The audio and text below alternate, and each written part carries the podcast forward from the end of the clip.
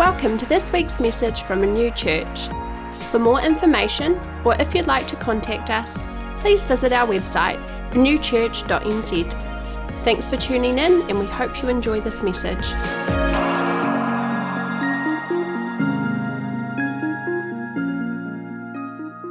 Persecution. Um, I um, worked for Hillsong Church for about 15 years, um, was part of about 14 of our church plants around the world, predominantly London, Europe, and Africa. And in that time, um, I spent a lot of time. I was part of our team that lead or whatever we're doing in, in India, not necessarily for persecution, but all our feeding program stuff we did in India and Africa. So I would spend four or five times a year in India and Africa. I'll never forget, we went into um, this conference in the south of India, and we were working with this family, an amazing family. They called the Biju, um, uh, the Thampy family. They're amazing. They plant about 10 churches a day. Unreal. I mean, you just spend time with these guys and you're like, man, I am not a Christian. I mean, these guys are like the real deal. And I'll never forget, we were standing in this tent, and, you, and, and as guests, you sit on the stage, and there was about 30,000 pastors in front of us. And to the right of me, there was a, it almost looked like a hospital tent. There was a whole bunch of people just sitting to the side of, uh, of me, and they had bandages around their heads, their arms were bandaged up, they had crutches, they were in wheelchairs. And I was like, oh, maybe they've just brought the hospital along, maybe believing for healings or something. That's cool. And afterwards, the service, I asked the pastor, I said, hey, um, those dudes, all the people with their bandages and stuff, who are they? He said, no, they're the lucky ones. They're the lucky ones that's made it back alive. And I'm like, now, what do you mean? Like, he's no, no, no. These are some of the pastors that we've sent out that's been persecuted for spreading the gospel. And they're the lucky ones that's made it alive. I'll never forget going back to my hotel room that night, going, Jesus, I've grown up in South Africa. I know Christianity. I know that, you know, brothers and sisters are reading about brothers and sisters in the Bible, and brothers and sisters is really the people that I go to church with, but never really knew when the Bible talks about brothers and sisters, he's talking about everybody, all of us. Right today, there's about 2.2 million, billion people that are Christians, that proclaim themselves as Christians. About 340 million of those Christians is under severe persecution.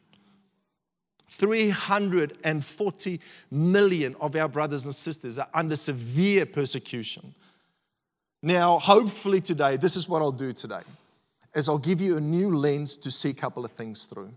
I don't know if you've ever heard about the reticular activating system. Basically, it's something in your brain. I don't know if you've ever bought a new car. Basically, probably before then, you maybe you bought a Nissan. I'll never forget my first car was this golden BMW, like an old one. And anyway, before that, I never saw a golden BMW. But when I got that BMW, it was all of a sudden like the BMW, golden BMWs had um, babies, and there was golden BMWs everywhere. And all that means is all of a sudden that reticulated activated system in my, and my brain got activated for something that I've never seen before. And hopefully that's what I do to you today. I believe that I will share something today that will make you look differently at your Bible, that will make you look differently to the way your relationship is with Jesus. That scripture that um, Simon just read before, I'll never forget. I was actually in my hotel room that night going, reading that. Now, I used to read Hebrews as the faith chapter, the chapter where I used to look to our forefathers. That's what they did in faith. But I, when I got to the end, and we don't know who wrote Hebrews, but I can't help but to think it's somebody like Paul, just simply how it starts and finishes. But he finishes all with chapter 13, and he says, Pray for your brothers and your sisters as if you are in chains with them. Something shifted that day. And I hope that shift will take in your heart today. Now that I've t- told you about it, that you can't ever read your Bible the same again. If you read the New Testament through those filters, you'll start realizing that most of the New Testament is written to the persecuted church, Christians being persecuted. I promise you, you'll be different from today on if you would do that. I can't help but it led me to um, 2 Peter 1, and we're just going to spend some time in the Word. I love the Word. And I want to unpack a couple of things. Again, hopefully, I'll give you a different lens today to understand the power that you have with inside of you. And I ask myself this question all the time that if someone were to walk in here today, have a gun against my head, and say, Deny your faith and live, or don't deny your faith and you'll be killed. That's one thing. But if my children are here with me and they have a gun against my children and ask me the same question, what would that do to me? And I'm constantly confronted with these stories in front of me. And so I wonder sometimes, is my faith not real? Is my faith not where it is? But then I've um, been brought to a, a, passage of scripture here in, in 2 Peter, verse 1. Simon, Peter, servant of the apostle of Jesus, to those who have obtained faith of equal standing with ours by the righteousness of God and our Savior Jesus. Here's the Apostle Peter that says that your faith and my faith, Peter's faith and my faith, has been dealt to us in equal giving. It's an equal standing. I want to let you know this morning, you have to let this whole thinking go that some people has greater faith than me because here's Peter saying to you that our faith is the same. It's been handed to us equally. So stop thinking that because we stand up here and Pastor Simon and Christie's is up here and they've been in ministry for so many years, they have a greater faith than you. know you have a faith equal to ours. We have the same faith. We have equal standing when it comes to faith. It goes on in verse 2 and 3 May the grace and peace multiply to you in the knowledge of God and of Jesus our Lord his divine power has granted to us all things pertaining to life and godliness through the knowledge of Him who has called us. All things to life and godliness. All things to life and godliness. So, we're not talking about intellect or talent. You see, I can try all I want to become a pro golfer. I can hit as many balls as I want. I'm not a bad golfer. I can hit as many. I can, I can um, get a private coach, but I'm not going to beat Tiger Woods. I'm not going to beat Tiger Woods, okay? I can try as much as I can to be as holy as my wife. Who knows their wives are way more spiritual than they are? They are most of the time the Holy Spirit in your life. All the women say amen.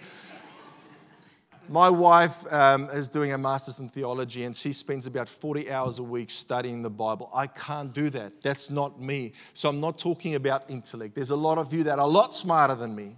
There's a whole lot of you that are much better sport people than me. I'm not talking about that. But what I'm talking about, if we look at the scripture, God is saying that I could possibly, not possibly, I can be the most alive person in here today. It's got nothing to do with intellect or talent. He's given it to us. Our faith is at the same standing, it's at equal standing. And He's given everything we need. Everything. Everything we need when it comes to life and godliness. It is very possible for you because of our, our equal standing when it comes to faith that you can be the most godly person today. I think so often we wait for a better day. So often we wait for, oh no, yeah, Saturday is going to be great. But what about today? How about today be the best day? It's got nothing to do with intellect. It's got nothing to do with talent. But you have equal standing to have, be as godly as you can, to have the purest eyes that you can have. God's given it to us. So, what are you doing to be in right standing with Jesus every single day so that you position yourself that you can be more godly. And I look at my brothers and sisters all over the world and I think this has to be a faith that helps them face death for their faith. It has to be. But in a country like ours where we live free, it's sometimes hard to even think that that's what will happen. And don't be fooled. We might be in a free country, but there's a whole lot of stuff already happening in our legislation and stuff that are gearing towards Christians being persecuted verse 4. This is where, whoo, hello. By which he has granted to us precious and, and very great promises. Remember that the promises. So that through them you might become partakers of the divine nature. Woo, divine nature. What Peter is talking about here is, is what has been prophesied for many, many years. This is what the Old Testament wanted.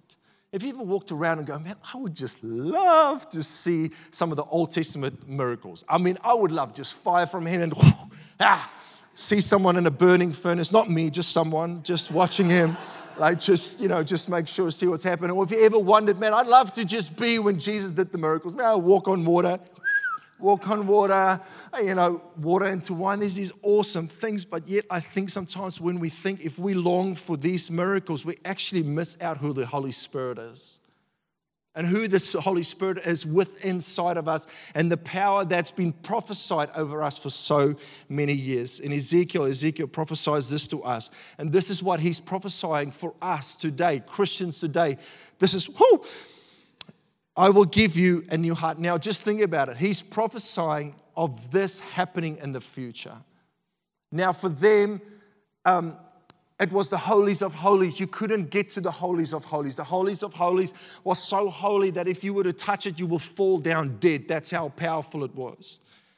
But then Ezekiel talks about, I will give you a new heart and put a new spirit within you. I will take the heart of the stone out of your flesh and give you a heart of, of, of flesh. I'll put my spirit within you and cause you to walk in my stature. And I will keep my judgment and do them. Ezekiel is talking about this power, this divine power that we experience. Now, many of you would have heard this next passage of scripture. I've brought my chicken bones with me. Just watch what happens to these chicken bones. Many of you would know in chapter 37, Ezekiel talks about just dry bones come to life. I prophesy, this is again Ezekiel prophesying. So I prophesy as I was commanded and as I prophesied, there, there was a noise and a sudden rattling, and the bones came together, bone to bone. And it did as I looked, the sinews of the flesh came upon them, and the skin covered them. And it's talking about skins basically, these bones started rattling, life started coming together, and these bones becoming alive. He's prophesying about what we're reading about in 2 Peter. He's prophesying about the divine power that is inside of us just for a moment, very carefully look at the bones here. Very, just, just watch. It was worth a go. it was worth a go. Just imagine, just imagine, whoo! Just imagine there's a bunch of chicken bones and these bones start rattling. All of a sudden, there's some, some skin comes together, there's some kidneys, there's a heart, there's feet, there's all stuff. Boom, boom, boom, pops out, skin, feathers, chicken chicken jumps off the place, poo all over the place. Like, I promise you, this will be the best renewed service, church service you've ever been to. I mean, I promise you, will not be the same. You'll go home, Mom, no, there was that, the bones and, and the chicken is like, you won't be the same again. You can't be the same again. So, why are we the same? When we walk out these doors, when we've been uh, when there's been prophesied a power inside us. Back then it was so powerful you couldn't touch it, but that same power, that equal power is with inside us. Do you believe that? Do you believe that that power is inside us? A power that can raise bones, that can make it come alive? Because that's a prophecy of what should be happening inside of us. People should look like at you as if a chicken just became alive out of dead bones. That's what should happen. People should say, I can't help but to see, man, whoo, that person, like, whoa, it's almost like they've come alive. There's something in them that was dead before, and all of a sudden they've come alive. So when we talk about our brothers and our sisters in Christ all over the world being persecuted for their faith, we're so privileged. We're not better than them, they're not better than us. We are one body, but we have a responsibility. The Bible instructs us over and over and over and over not to forget about them. See, many of you before today, you might not even have known that there is 340 million Christians in the world right now, not under persecution, under severe persecution.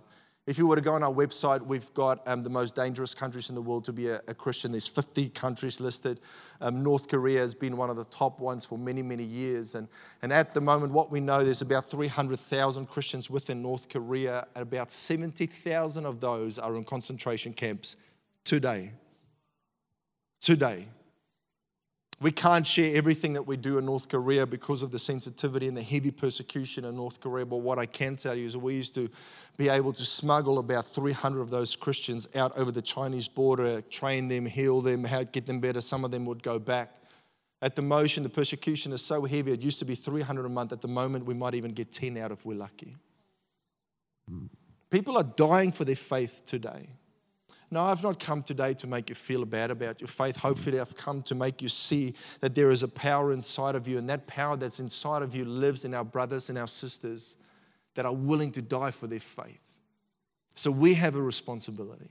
We have a responsibility as the, as the body of Christ to, first of all, to be praying for them. Church, I hope I've stirred you this morning to see it through a different eyes. Um, Second Kings, and this is another really something I pray for you as a church today. And I'm going to, Matt, is that the keyboardist, if you don't mind coming up? I've lost a bit track of time here, but in 2 Kings, verse 6, it talks about Elisha. Again, the prophet Elisha was sitting in his house with his servants. And his servants come to him and they say, Can't you see what's happening? They're surrounded by an army about to kill them. And he's just chilling out. He's just chilling out in his little house and he prays. He says, God, can you help my servant see what I see? His eyes open. And all of a sudden, he sees the chariots of angels around them. And this mighty, invisible army that he couldn't see before, all of a sudden starts becoming so evident to him, and he can see it all around them. And they beat the enemy that day. Have a second Kings verse 6 prayer for you today. That we will not be so consumed with our day to day things, and even though those things are so important, but I pray that God will open your eyes today. First of all, for about the power that He's got for you, in you. It's yours. You can be the most godly person in this room.